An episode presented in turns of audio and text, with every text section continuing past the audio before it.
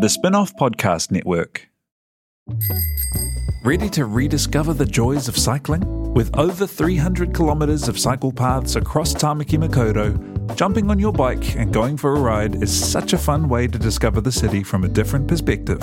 Cycling is getting more and more popular across Auckland, so now's a great time to join the hype and give cycling a go. Head to at.govt forward slash cycling to find your nearest cycleway today. Are you making the most of your KiwiSaver investment? Generate is an award winning KiwiSaver provider with a track record of strong long term performance. Making a smart decision now could add tens of thousands of dollars by the time you reach retirement. Book a no obligation chat with a Generate KiwiSaver advisor today at generatekiwisaver.co.nz slash get advice. A copy of the product disclosure statement is available at generatekiwisaver.co.nz. The issuer of the scheme is Generate Investment Management Limited, and of course, past performance does not guarantee future returns.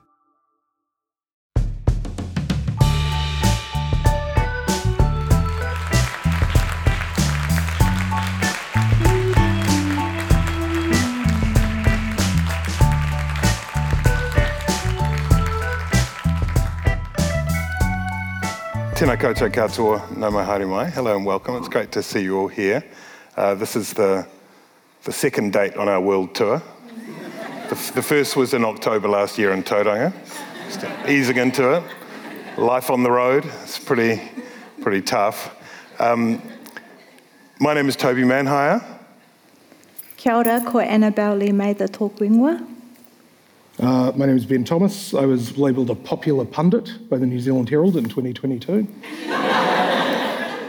Um, and I don't know, we, we invited um, all of the bad boys of Brexit, uh, spiritual leaders, to come and join us, but nothing so far. We'll see. We'll just keep a mysterious eye on that seat. You never know what might happen. Um, I love this festival. It's so good to be at this festival. I've had so many great experiences at this festival. I've also had one experience where I um, moderated a panel with uh, cartoonists on it, and one of the cartoonists on the panel literally fell asleep during the session. so I'm hoping we can go up a notch on that this time. I'm not promising. We'll see. We'll see how we go. Um, let's crack into it. We, oh, we'll, we'll, we'll, we'll try and have some time for some questions at the end too. So if you've got any um, uh, interesting questions, love to percolate on those. Today is August the to- Tauranga 20th. a popular one was Who Are You? and, and what is a podcast? Uh, yeah, we've been working on the answers to that in the interim. Uh, there's one sitting week to go, as many of you will know, until um, the election campaign starts properly, but we're already in it, really.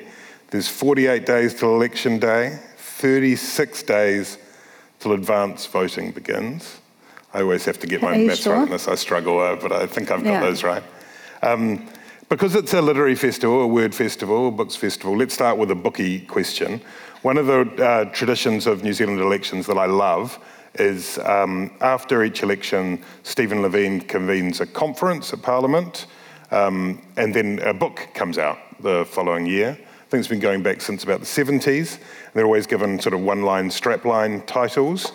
1996 campaign to coalition, 2008 was key to victory, 2017 was stardust and substance. Annabelle, looking now, if you had to, what, if you were going to put a title on the election of 2023, what do you reckon it would be? Can I have two? Yes, of course. One for the left and one for the right. Okay. For the right, I'm going, my one's going to be Rinky Dinky Days Okay. because it feels nice on my face when I say it. And for the left, it's going to be um, bread and buggered Bread and bugger. because that's probably the worst swear word I can say in front of a live audience. So getting it out now. Normally, we quite often when we record these podcasts in the studio, there's bits where we go, "Take that out, Te Ahi. You got to cut that out." Um, it's harder to do in a live venue, isn't it? Ben, what's the title you're going to put on the book?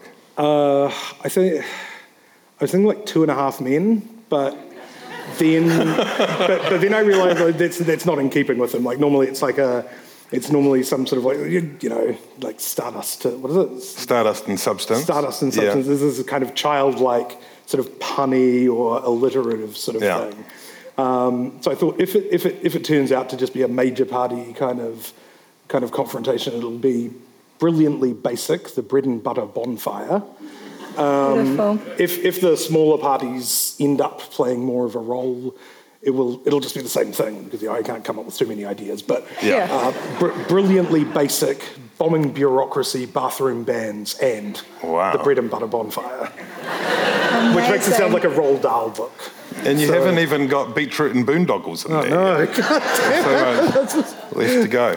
Hey, um, one of the most striking things about this campaign, if we look at the poll for One News that came out um, last week, is that people don't seem really enamoured with either of the main parties. The purple vote, as it's called, the blue and the red, um, combined 66% in the last poll. And you have to go back to 2002 to see anything like that, where the top two parties were as unpopular.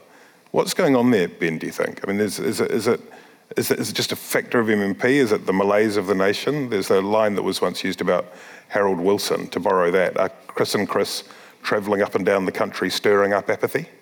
I mean, it, it, it, it's an iterative function of what's been happening, right? Which is that, you know, because of the, the external factors, you know, high cost of living, inflation, crime, all these sorts of things that just generally tend towards, you know, the, the kind of national malaise that a lot of people are talking about. Um, national sort of national with its, its new and dynamic leader, Christopher Luxon, back in late 2020, uh, sorry, to late 2021, you know, fixed on basically, you know, what's known as the small target strategy. So have as few distractions, let people just think about how bad their lives are, associate that with the current government, and then you just sort of wait until you become government yourself in the election. Um, about January this year, Labour had the same idea. Uh, so we now have we, we, we now have we now have two we now have two candidates who are essentially Yeah. you know running presidential style elections. The incredible shrinking Yeah, based on not being Jacinda Ardern and, and, and being a, a cleavage or a break from the last five years of Labour government. Um, and, you know, first we saw that with the, the, the, the alliterative bonfire, um, and, you know, and, and, and then we've seen sort of, you know, tax relief in a kind of Labour way, which is you get these, these tax credits, you know, and working for families, which are essentially just subsidies, but they call them tax credits, and that will be matched up against, you know, however National delivers its tax policy soon. But basically, you know, the, the, the median voter theory, which is that, you know, all, all voters in terms of their political extremism are sort of on a bell curve, and in MMP you've got to control the middle point. Um, it, it's basically just these two parties heading towards each other, like sort of game of kind of chicken in the desert, about to crash at the point of the median voter. Um, and, and so the, the, the policies are converging. So if you think about it as two separate as, as two separate parties, you're like, well, this is historically low support. If you think of it as one, one broad set of policies that is supported by almost 70% of New Zealanders, it's pretty popular. Although, if you look at the in the preferred prime minister rankings, Chris Hipkins on that last poll, 21%. Christopher Luxon, 20%. Annabelle, that's 41%. I mean, that's, that's six out of 10 New Zealanders who are like, no, thank you. Mm. I, I mean, I think that New Zealanders have never really felt a particularly strong affinity for Christopher Luxon. Like, he's never ridden a wave of, of personal popularity. So I think that's why he's polling where he is. And in terms of Chris Luxon, I think that people are just hoha, hoha with the government, hoha with, with um, Luxon's ministers, and he's kind of carrying the can for that. And there's no one else is sort of capturing the imagination of New Zealanders. And I'm not even sure that New Zealanders really know at this point what they want from their next leader. But uh, in terms of, um, you know, where the parties are polling, it's so low that literally Labour and National would struggle to form a coalition with each other on the numbers that they've got. But they probably have more in common with each other than they do with their natural coalition Yeah, partners, yeah. ironically. In terms of the way that the the potential coalitions might work, just just half an hour ago, Chris Hipkins gave a speech, um, I think, at Parliament, which was teed up as a, a major announcement. Um, it was being teased to the media in that fashion, and it was Chris Hipkins laying out who he wouldn't wouldn't work with, and he said after a long, long preface, he said, "I will not work with New Zealand First which is kind of like New Zealand First already said they wouldn't. What did you make of that, Annabelle? That was, is that, is that, is that, I mean, presumably the tactic is to go, the, he, they're a coalition, coalition of chaos also to align, hopefully try and attached to Luxon, the National Party, a sort of more fringe, you know, potentially conspiracy aligned grouping. Is that a smart strategy, do you think? Well, can I start by saying that, you know, I think it's great that Labour have taken a stand on speaking out about transphobia and those sorts of issues. Really important and heartening to see. But when I listen to snippets of today's announcement, I can't help but feel that the only person who will benefit from it is Winston Peters. Mm. Last week, Hipkins described himself as the underdog. Today, he like gave that title back to Winston Peters, who can now rail against Labour and National and ACT. And uh, I think today has blown fresh wind in his sails. Yeah. So it's hard to understand the logic of it just to have the being able to say, "Oh, coalition of chaos," doesn't what, seem worth it to what, me. What, do you do? What do you think? And do you think it? Do you think it underlines that Christopher Luxon might have missed a trick in not ruling out New Zealand First himself? Some yeah, months, I think in, in, in business, um, in takeovers, there's a thing called the poison pill where if your company is going to be sort of taken over, you, you just sort of make it impossible essentially, and um, for, for, the for the aggressor, and they, they kind of start choking on their takeover effort. Yeah. And so I think that, that this is sort of Hipkins' kind of version of a poison pill. he he, you know, Luxon has been at pains without actually ruling out New Zealand first. He's been at pains to sort of almost kind of pretend they don't exist, you know, like, like we're taught to deal with, you know, nightmares or fears or, you know, you kind of just put it out of your mind and hopefully it sort of shrinks in relevance and stops being a factor. And, and, and, and this has been the, the centre right's approach to New Zealand First so far in the campaign. Mm. But Hipkins is out there saying, he's essentially saying Winston's own pitch, which is if you want to change the government, vote for New Zealand First. And he's saying to Christopher Luxon, if you want to be in government, you know, best wishes. Here's like, here's Shane Jones. Take, you know, take some people that they scrounged up from the Taumarunui RSA for your trouble. Here, here's an insane ex-Shortland street actor who's not even the good one who believes in the pyramid conspiracies. Like, he's just a COVID nutcase, you know, and so, yeah, I, I, think that that's, you know, it's actually pretty savvy of, of Labour to do that. You know, it was obviously not news that uh, they wouldn't be working with New Zealand first anyway. Um, but yeah, I, think it does, it does put pressure on Luxon, and I think they, they may have missed an opportunity to have ruled out uh, Peters. It's interesting though, because you know, there's been this massive policy shift within New Zealand First that we haven't really talked about, which is that, you know, forever Winston Peters has said that, you know, it's it's up to New Zealanders and voters to decide who gets to be in government and who will form coalitions with who. And whenever he's been asked before an election, who will you work with, who won't you work with, who will you rule out, who won't you rule out, he's always been very vehement about that. So to suddenly be saying that he won't work with Labour um, is quite unusual, and it'd be nice to see him questioned a bit more about that. Why, why the change of heart? Well, Winston Peters is, I mean, he is, you know, like love him or hate him, Winston Peters is the innovator of New Zealand MMP politics, right? He's, he, he is constantly coming up with new governing arrangements. He was the first person to be in a coalition government. Uh, he was the first person to be in a, you know, what became the new sort of style of you know support parties who claimed to be sort of not quite in government or not quite in coalition, um, and then he sort of innovated again with the arrangement that he made with the Greens uh, and Labour in um, 2020. And sort of the corollary of that is he's always coming up with different ways to subvert his electoral promises before the votes are in. You know, in 1996, he said, vote for Winston Peters if you want to change the government um, and get National out. And he later, when he was questioned why he went into coalition with National, he said, we did change it to a National New Zealand First government.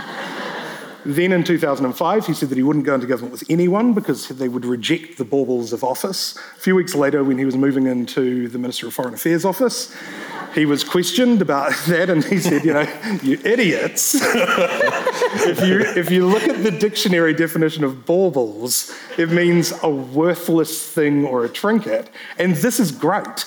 Like, you know, um, so I, I, expect that we'll see some more sort of O. Henry, you know, the, you know, selling your hair to buy a hairbrush or whatever, fob watch kind of you know, Right. reversals of fortune um, after the election if he's in a position uh, to have sort of negotiating sway. We know in MMP that it is the, the party vote that counts, that it's, that's what the composition of parliament is determined on, but it's always fun and interesting uh, to look at the electorate battles too. Um, and I think there's some quite tasty ones uh, in this election campaign. And about what are you, what are you watching closely in the electorates? The one that I'm most fascinated by is Ikaroa Rāwhiti. And Mihi Ngārangi and I have just spent a few weeks driving through the electorate from Hicks Bay in the north all the way down to Wainuiomata in the south.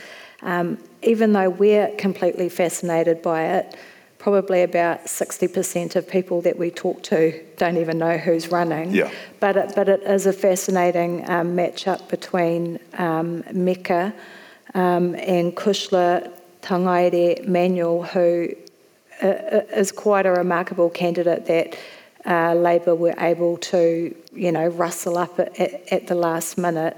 I think it's going to be a real knife's edge of a race, that one. But but also, you know, only 67% of eligible voters turned out last election to vote in Ikaroa Rāwhiti, the second lowest of the Māori seats. So how those two um, reach into those electorates to capture the hearts and minds of people is also something that I'm Do fascinated do you by. have a sense of, because obviously Meka Whaitiri defected from one party to another um, uh, some months ago while Chris Hipkins was in London. Do you have a sense of the, when talking to people, of the attachment to Meka Whaitiri as the MP of a couple, few terms now, or to Labour, you know, the Parekura, that's his seat from way back. Do you, do you have a sense of whether that's going to be, whether it's going to be close or whether the affection remains with Meka? I think, you know, in parts of the electorate, there's very strong support um, for Meka, particularly around Te Matau-a-Māui, you know, Hastings, Flaxmere, Yeah. Napier, where Yeah. she whakapapas to, being from Ngāti Kahungunu. I think in general there's a sense of abandonment in the electorate.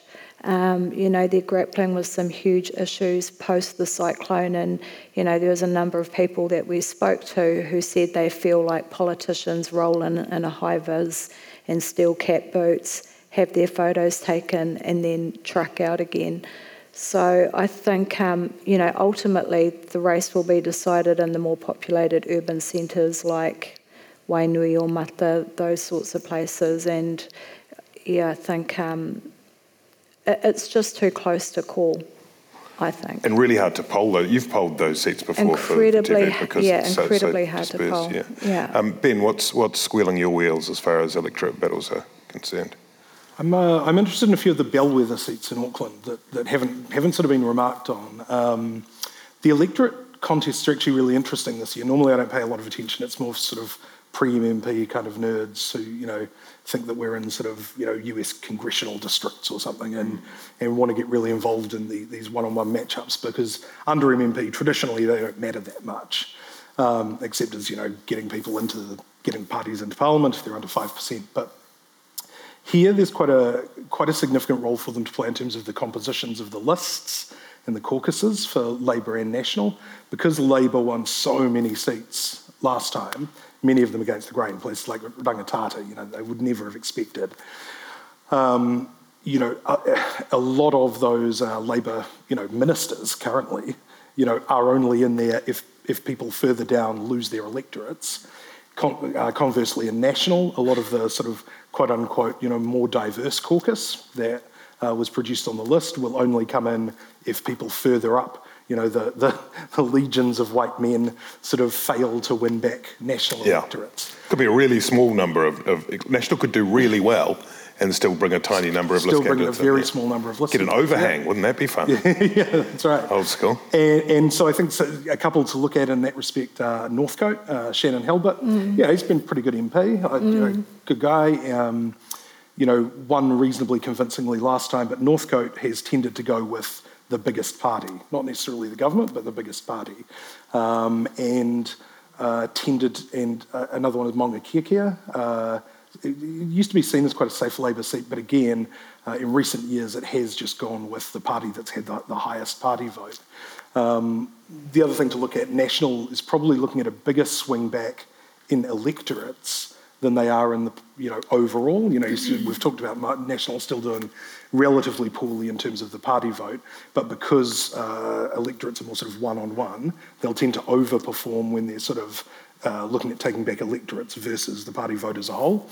So, and then the third sort of marginal kind of toss up could go in either way, sort of seat uh, that I'm interested in is one that National traditionally holds by about 20,000 votes, which is Tamaki um, in the, the uh, sort of the, the, the, eastern bays of uh, Auckland, um, which is where Simon O'Connor, who's been there since about 2011, uh, is, is under threat from a former colleague of mine, Brooke Van Velden, who's now the deputy leader of ACT.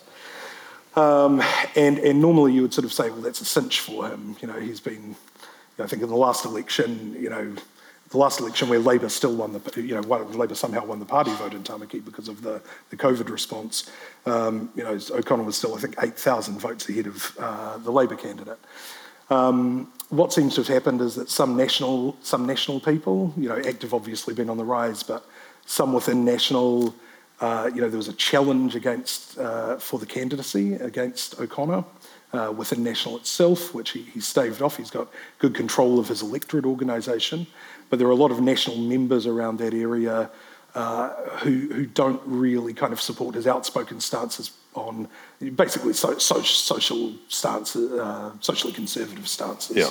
Uh, he gets into trouble by being a bit effusive on social media about things like uh, developments in American abortion law. Yes. Um, he was asked to take down a Facebook post in which he welcomed. Yeah, and, and, it's, and it's not the first one. You know, yeah. he, he, he, you know, and, and look, O'Connor, you know, he's a conviction politician.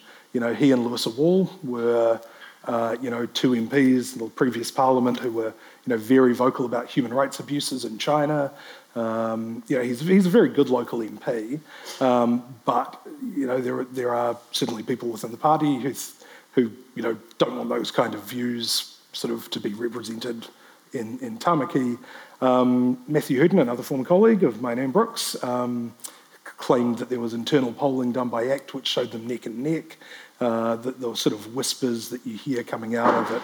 You know, some national people are sort of already kind of you know looking at. Uh, you know, yeah, lo- looking at letting the electorate go. So it'll be interesting mm. to see. I know women on the left in that electorate too who who you know, would ordinarily never consider voting for ACT in their wildest yeah. dreams, but are this time just to get rid of yeah. um, Simon. But also, apparently, Brooke is running a really smart campaign there. Lots of um, street meetings and really active in the in the community. I mean, it's interesting, isn't it, the way that ACT ACT's confidence has grown over this term where they performed so extraordinarily well, defied a gravity where you normally expect that any party that goes from one MP to how many is it? Ten? Ten. Uh, that you will get some kind of really seismic scandals and kind of hilarious pratfalls, but there's been relatively little of that. However, in the last week, it's been interesting. Well, there has been, but but but you know, there was there was the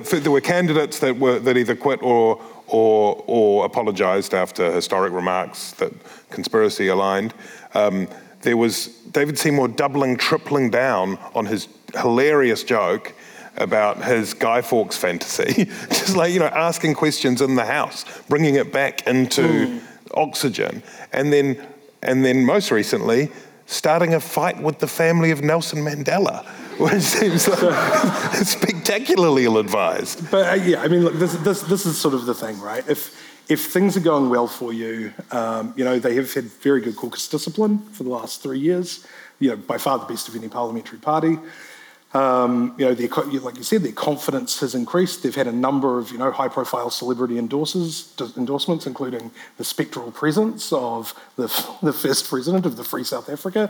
Um, uh, also, the ancient spirits of the chiefs who signed the treaty. That's right. Yeah. Channel yeah. via ACT yeah. public meetings. Yeah. Um, the, David, David Seymour gets in charge of the history curriculum. It's going to be it's um, you know, yeah, and, and the thing is, It's it's probably a lot like I think we were saying before. It's probably a lot like doing a podcast you know, you sort of become a bit more comfortable and then you start saying yeah. some things and you start shooting your mouth off and then you remember people are listening.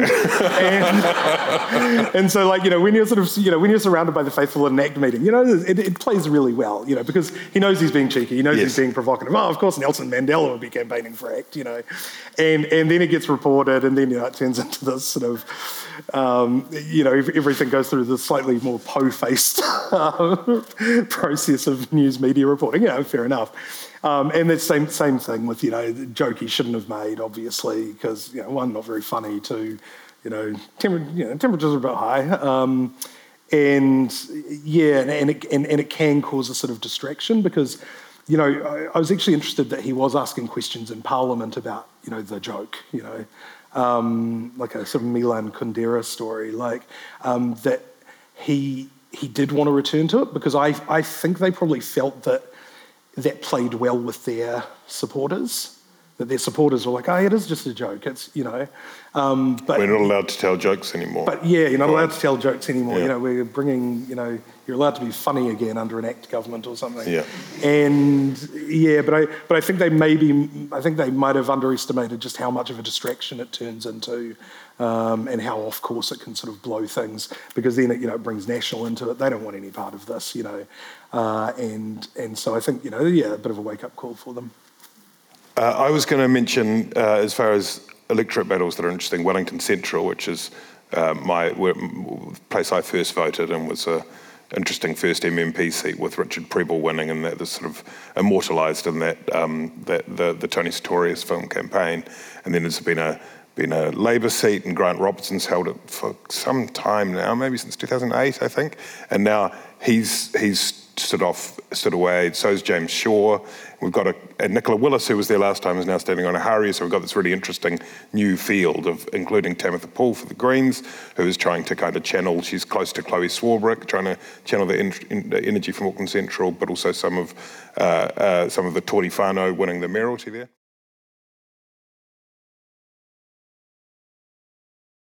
But I'm conscious as well that we've come to Ōtautahi, we've come to Christchurch and not talked anything about Christchurch seats.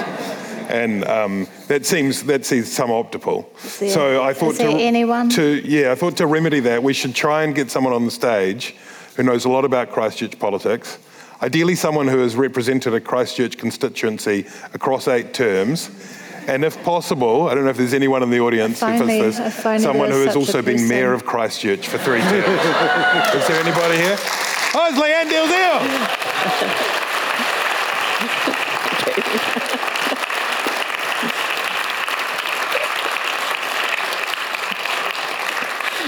oh, what a wonderful ovation. Welcome, Leanne.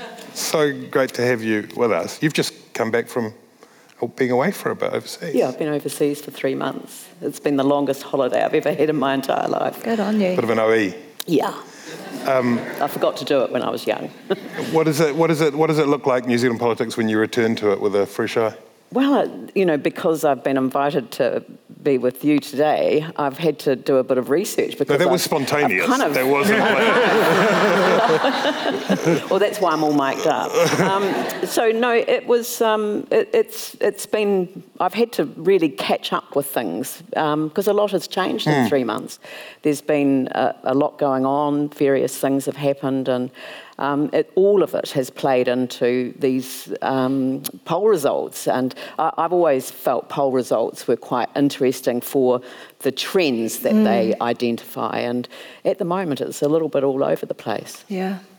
And what are the electorate battles in Christchurch, the state of the races in Christchurch that sticks out to you that you're interested in? Well, I think that the one that stands out is Ilam, but I'll, I'll, I'll come back to that. Okay. Um, but the uh, I think that I mean I've represented both Christchurch Central and Christchurch East, and I've been a list MP. So, uh, and I think they they tell some stories. So, uh, Christchurch Central and Christchurch East, uh, and actually I'll, I'll perhaps turn it around the other way, the list MPs. We're going to end up with eight or nine list MPs in Christchurch after this election. And that will be, I think, a first for the um, extent of the, mm. the list MPs. Uh, in terms of, the, so it makes the electoral races less interesting mm. because various people who are running for seats, uh, they're high enough up, high enough up on their party list to win a list position if they don't win the seat. The one exception is Ilam, because Ilam has three candidates running who uh, have no chance of becoming an MP unless they win the seat. Right. And so they are um, obviously Hamish Campbell for the National Party, the incumbent Sarah Pallett uh, for the Labour Party, and uh, Raf Manji for the Opportunities Party. And uh, the, the difference with this one is that if the Opportunities Party, if Raf Manji wins the seat, then actually the Opportunities Party becomes a parliamentary party for the first time. So that's what makes it really, really interesting. You think that's a chance? I think anything's a chance. I mean, what I find extraordinary about Ilam is that the person who lost the safest national seat ever has been guaranteed a free ride back into Parliament at the list position of 14. at this point, we'd like to welcome on the stage Gerry Brownlee.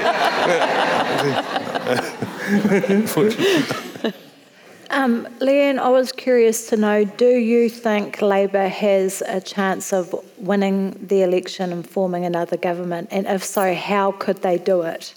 Well, yes, I do think that they can. And I think that because I've run for public office over so many years, uh, I, um, I was reflecting on the uh, 2005 election campaign. Uh, and uh, it, it is it is a personally very uh, memorable because that was the election campaign that enabled me to quit smoking forever. Uh, I needed to have a stressful moment so that I could never use stress as, a, as an um, excuse for taking up smoking again. And I have to say, that was the most stressful election campaign I have ever run in. It was misogynist, it was racist, it was nasty, and it was the first time ever that I stood on street corners um, having meetings, which was always the way that I ran campaigns. It was the first time where people said, What's in it for me? And I remember this uh, Labour stalwart um, standing there, an older woman, um, who I'd known for many, many years, she turned round to the person who asked that question and she said, We do not ask that. And but it was it became really common that people were saying what's in it for me? Instead of what's in it for us? What's in it for the nation? What's in it for our environment? What's in it for um, you know a, a more um, equitable society? So i've just got a follow-up question. What do you think of Labour's slogan this year which is, of course, in, in, it for you, which I guess the am- ambiguity is whether it's a, a, singular or a plural you, isn't it, Lianne? I would like to plead the fifth. I'm a life member of the Labour Party and want to remain so. How's, how's that when you look back to the 2005 campaign, or maybe the political milieu generally then, and compare it to, to to how politics are today? Is there anything that sticks out in terms well, of? It's interesting that you say that because, you know, if you think back, I often say to people, I was a cabinet minister for four years before Facebook started. You know, the 2005 election was before the iPhone um, was invented. You know, so everything now is exponentially more accessible, more amenable to misinformation and disinformation. Um, you know, so and and now there is a um, there is a mechanism for undermining people's personal sense of confidence and security and safety uh, online. Uh, and so all of these things factor into what is a very, very different environment. Um, you were I think in the last few days, up in Wellington at a valedictory speech for. Yes, I went up for two reasons. I went Yeah. up for a former colleague, um, uh, Graham Kelly, who's written a book. Oh, yeah. uh, the Yeah. Sort of, yeah, I can't remember the name of it now. He's going to kill me for that. Um, it's a very About the left, interesting it? book about There's a good review on Newsroom. his time in uh, in Parliament. But it was it was you know Graham was there in the um, 80s and was really almost an opposition MP in government. And then I went to Poto Williams's valedictory. So she was uh, the um, member of parliament who took over from me when I stood down to become the mayor of Christchurch. And uh, I have to say, it was an extraordinary valedictory. It was, it was humorous and um, poignant and really respectful of the people that she'd had the privilege of representing over um, the uh, 10 years, I think, that she was uh, their MP. Such an interesting example of political oratory or theatre or whatever, the valedictory, because she, she did manage to get a few little jabs in there. She did. But it didn't seem like she was going hard out settling any scores or anything, you know, No. and it had a... is what- Did, did- you, you, you were talking recently, uh, Annabelle, about the Todd, Todd Muller uh, valedictory. Or, tell, me, tell us about that. I found his valedictory incredibly moving. He talked about, um, you know, what a how divided, how polarised Aotearoa has become recently in terms of our views of the place of the treaty and, you know, Māori. And um, it was a really powerful kōrero. He talked about, you know, when the how dangerous it is when the centre collapses. You know, the centre is essentially the pou of our whare, and it's about bringing in the sides to gently shift our our mindset and our beliefs and our values. And he also um, spoke very powerfully about um, about climate change as well, and not being able to hold the gaze of our rangatahi when they ask us what they've done about the climate. And it just made me think, you know, in terms of conservative New Zealand, he's the leader that they need right now, and it's such a, a shame they don't have him. The other thing, just in terms of, of valedictories in general, is that there is something so special that touches my heart every time I hear a Waiata Māori start in Parliament, and it fills me with such hope for what we could be as a multicultural, treaty-centred nation, uh, nation. And every time I hear it, it, it um, fills my heart. Was it Jan Logie that went out to the Waiata 9 to 5 by Dolly Parton? I Yes. I love that, did she? Yeah, I think so. That's so cool. Um, but it's a, I mean, it's a common thread in lots of the valedictories that um, people look back thoughtfully. I mean, Ian McKelvie, who's, who's someone who's, I think, liked across the House, was very big on this, Todd Muller as well. Collegiality, certain issues that unite us, we need to move beyond the petty politics of tum to tum to tum to tum to tum. Do you think that's, is there part of you that goes, that's all very well, but why weren't you doing it when you were in a position of power? Yeah, yeah. I th- look, I think that you know somebody like Muller and certainly somebody like McKelvie. You know, McKelvie was never a, a tribalist warrior. You know, I mean, most of people probably never heard of him. Um, uh, you know, the, things like the Muller thing are interesting because you know Muller is a very reflective, articulate guy. He's obviously overcome some very real challenges uh, in his own life recently. Um, you know, stemming from that sort of maybe misplaced ambition. But you know, there, there, there is a sort of it's not a bum note, but you know, he's talk, talked about the importance of not kicking the can down the road in terms of climate change. He did make a real contribution. You know, he he, he worked on the Zero Carbon Act with uh, James Shaw, and and you know made sure that National supported that. But then, you know, if you think about it, he could have been the Minister for Climate Change in a new national government. You know, He most they're, likely would They're, they're unlikely yeah. to give it to ACT. And so, and, and, and, you know, and, and, you know, as somebody who, who, you know, helped create the Act who really evangelises for it, hmm. he could have ensured that. But instead, he's leaving. Now, there's very, you know, there's genuine reasons that he's leaving. You know, he's learned his own limitations. But at the same time, you know, there is something a bit sort of, you know, it, it's not quite as resounding and resonant if you leave kind of going like, you know, I implore you all to be better. Also, I'm just going to take a comfortable retirement. So, um, you know, but but you get that. I mean, the, the valedictory that stood out to me the most was um, Stuart Nash.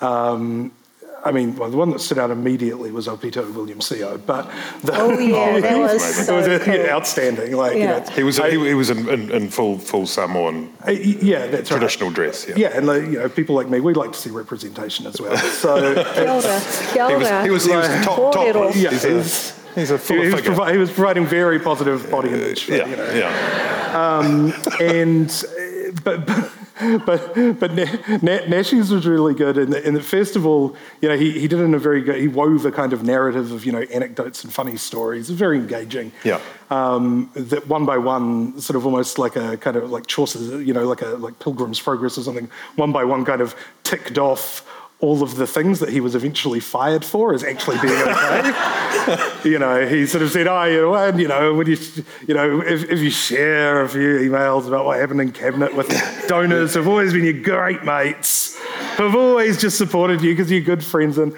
the but but what but what really stood out to me from that was that pretty much was that everyone was his great mate, and I think it betrayed something about the kind of psychology of people who go into politics sometimes, where he was like, "Oh, all these people, all these all these property millionaires who backed my campaign, such good friends over the years, you know, all of these officials who called me minister and gave me nice bread, oh, my good friends, like, you know, and, um, yeah, and so, sometimes I wish that I could go through life sort of as, as politicians see it, you You've know. got to got to get your timing right in Parliament, because like how sucky is it that when you lose, you don't get to go back and do a valedictorian if you Yeah. lose your seat in the election? Yeah, well, eh? Michael, Michael Woodhouse as well, who, you know can in, he's not given, getting to give a valedictory, and He's going to be campaigning in Dunedin. He's he's out of there, and we can get into that. The, the other the other valedictories that were interesting, I thought, was one was Emily Henderson, MP for Whangarei, who in her valedictory revealed that she had absolutely no expectation of becoming an MP at all, hmm. which tells you something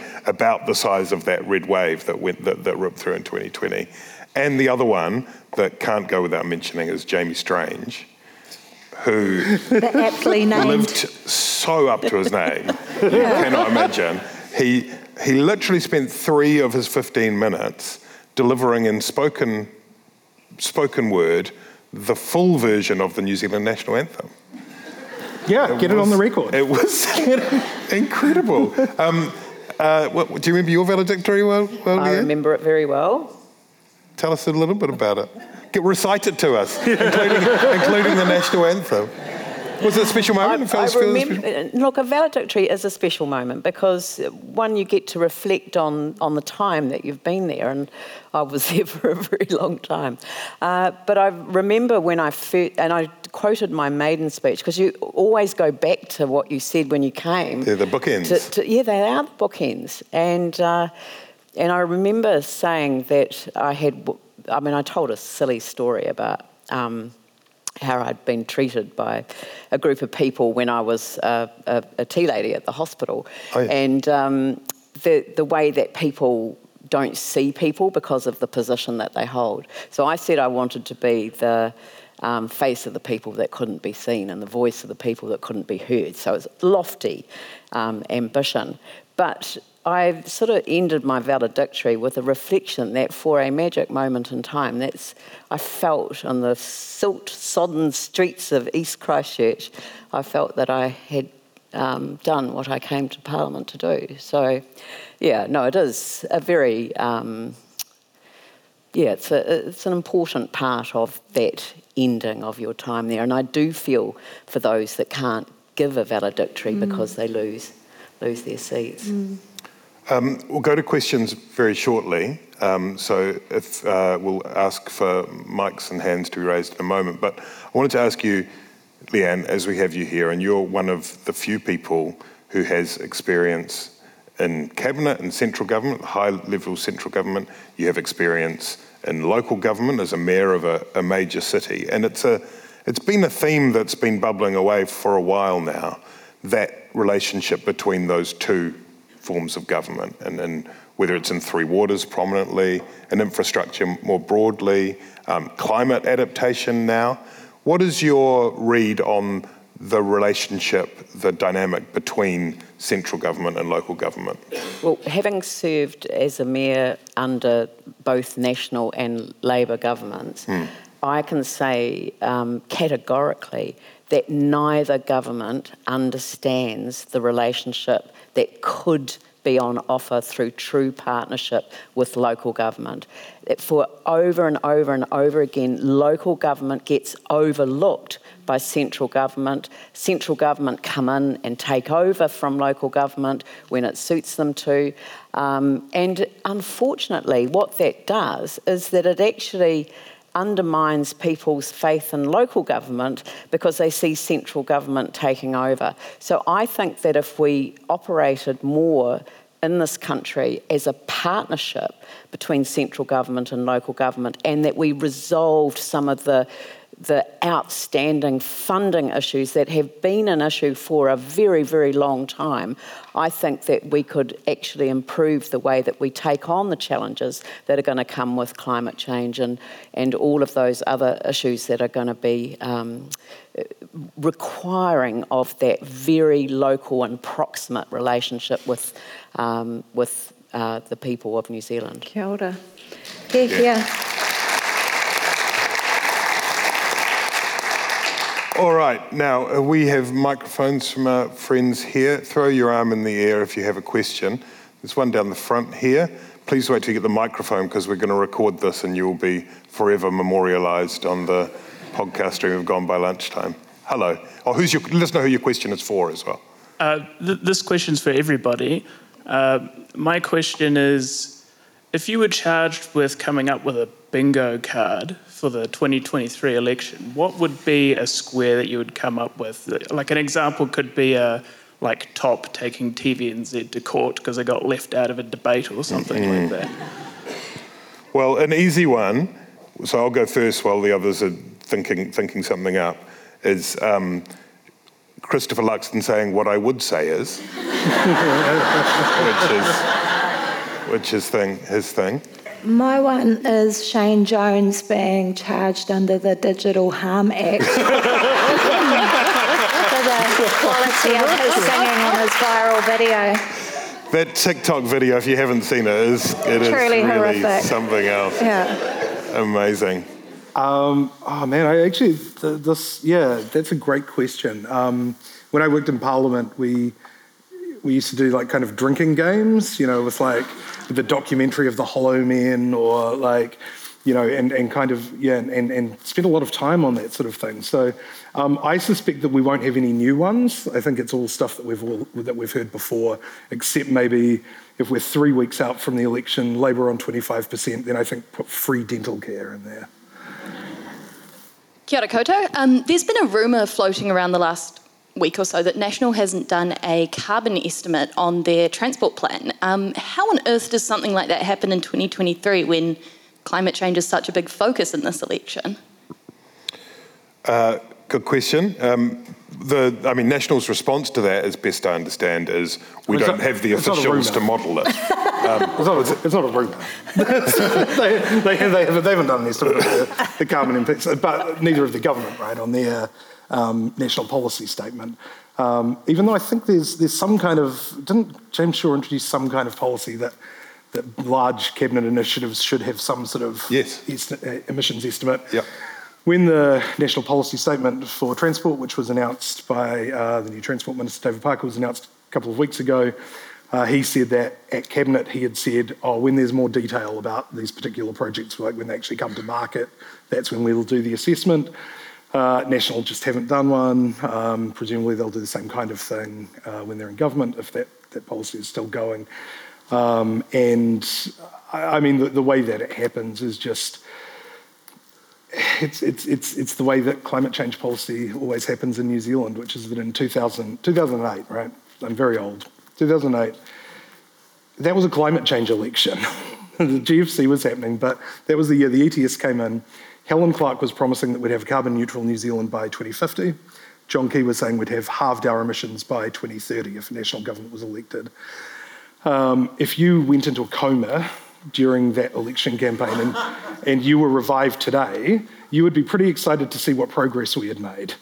and, um, but, you know, look, thing, other things come up, you know, cost of living, and those things drive uh, any kind of radical climate change uh, action down the agenda. Um, and you know, I mean, it's it's it's not a great story, but it's it's the the one that's right.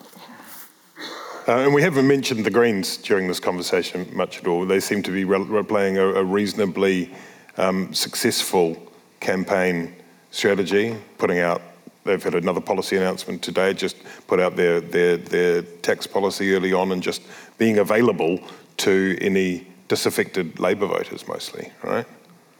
Yeah, it feels like a slow and steady wins the race approach from them, just quietly putting out good policy and speaking to it and not having any candidates with weird and wacky social media backgrounds. there's still time. There's still time. There should be two. There should be two list MPs for the Greens here in Christchurch after uh-huh. the election. Yeah. So mm. Lan Pham, who was on the Environment Canterbury.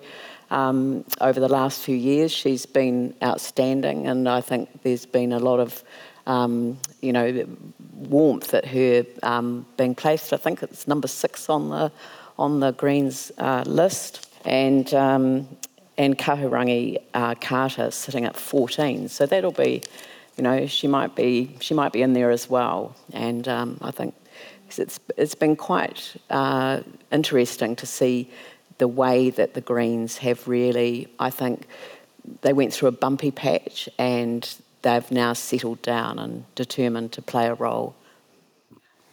Uh, kia ora. Um, Given the similarity and the convergence in policy between the two major parties, do you ever see a future of a European style grand coalition in New Zealand between Labour and National? I, I can't see it in, in practical terms, but. No.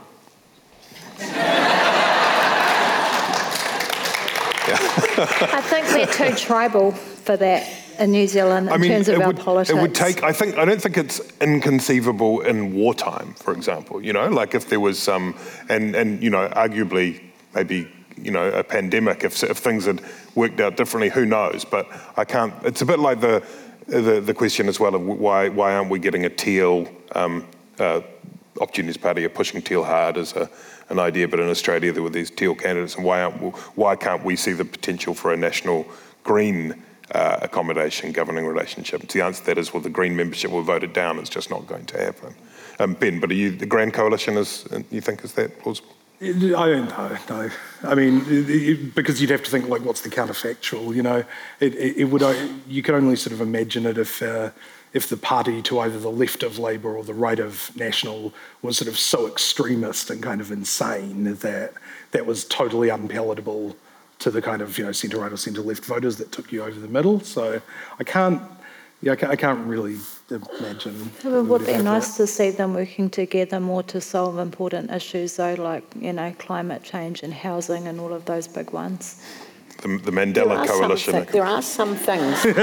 no, there are some things that should be uh, non-partisan. That, mm. that we should actually build um, a coalition across Parliament for. Mm. And climate change is an obvious one, but there are other issues as well. In a post disaster environment, I mean, that's if we've learned nothing from what happened here in Christchurch after the earthquakes, it's actually bringing parties together to work in a collaborative way. You know, this radical collaboration is a phrase that's really taken off internationally, and it's something that we should learn from here.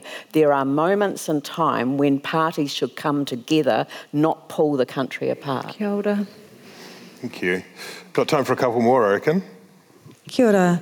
In the current climate of disinformation and misinformation, I'm interested in your view on how healthy you think democracy is coming up to this election. Um, yeah, well, there was a full session on that yesterday. Well, not quite on that, but there's a lot to be said. I mean, my were view. Were they yes or no? What? Good. well, I think it's a, it's real and live, and it can it can can affect and infect things in ways that aren't simply whether or not people get into Parliament. So there's that, um, and some of it is being kind of absorbed into the New Zealand First Party. So there's that. At the same time, and this is absolutely not to encourage any complacency whatsoever. When you look at some examples overseas, I'm very grateful for what we do have here. You know, that's not at all to say that there aren't risks and that some of those are imported, those those dangers. But um, I think to keep it in perspective, it's not at this point as though we're on the brink. What do you guys think?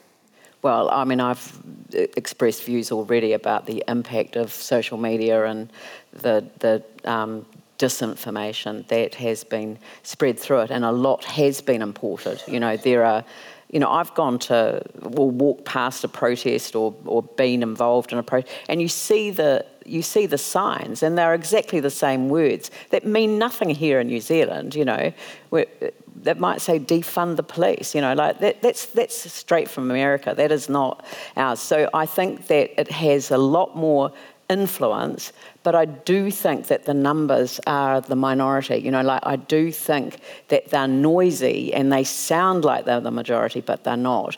But the amount of influence that they can have uh, really does undermine democracy, which was the question that we were asked.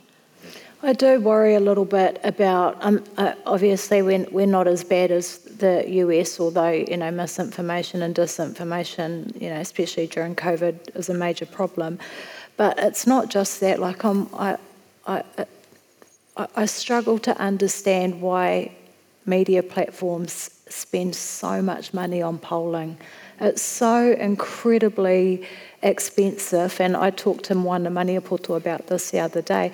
You know, that's money that you could be spending on regional reporters who actually go out and report on what the real issues are rather than what you know, someone was thinking about a certain policy last week, and I do think that they become self fulfilling prophecies and they actually set the mood for how we all feel. And, uh, you know, do they really add to the quality of our democracy? I don't think they do. So I think those are some of the things we should be thinking about as well. And, and also, you know, filling up our, our news cycle with, ironically, punditry and punditry. analysis. Analysis is one thing, but when we're just like overwhelmed constantly by opinion pieces that encourage us to be very set in our positions and don't reach across the aisle, I worry about the effect that that has on us as well. But not us. Not us. We're wonderful. if there was more of us, in fine. fact, if there was only us, things would be great. We could just work it out between us. Yeah. yeah, yeah. All right, one more, one more question. I don't know, I don't know where, where, where who's... Okay, it's the last one. Okay, hopefully this is good. Um, what election result on election night will make you look at the screen and think, well, that's just not going to work?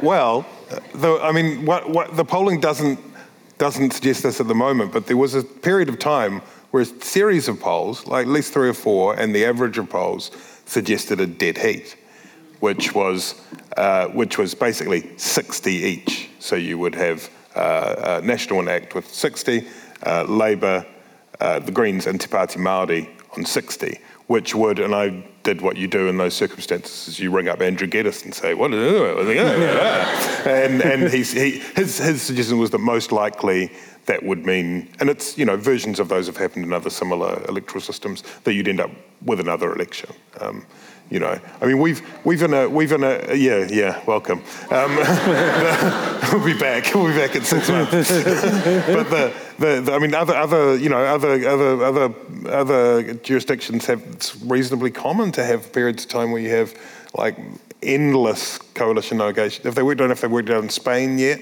I mean, Brussels, uh, Belgium had for ages. I don't know. Any results well, for you guys? Our first MMP, our first MMP oh, election, yeah. that went on for weeks. Wasn't it yeah. three months, you know, 12 weeks or something to negotiate I don't know exactly that? how long it went on for, but it it's quite a blissful period time. in a way. Like, well, you know, yeah. the press gallery, are, press eh? gallery are reduced no to writing about the biscuits they're eating while they wait in the lift well. Yeah.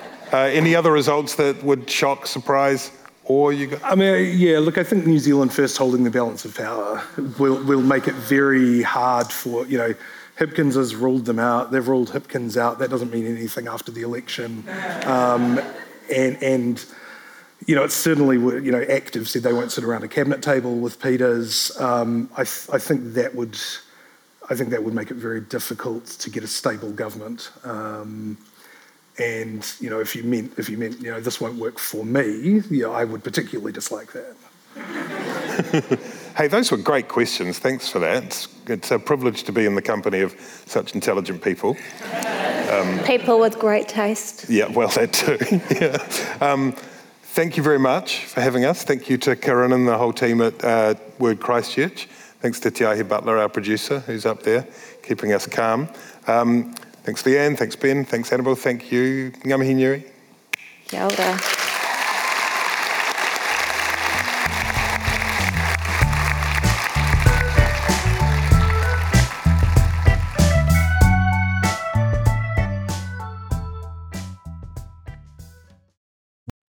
Kia ora e te iwi, Te Butler here, podcast manager at The Spinoff. If you enjoy listening to our podcasts, consider supporting our mahi by signing up to become a Spinoff member at thespinoff.co.nz slash donate. The Spinoff Podcast Network.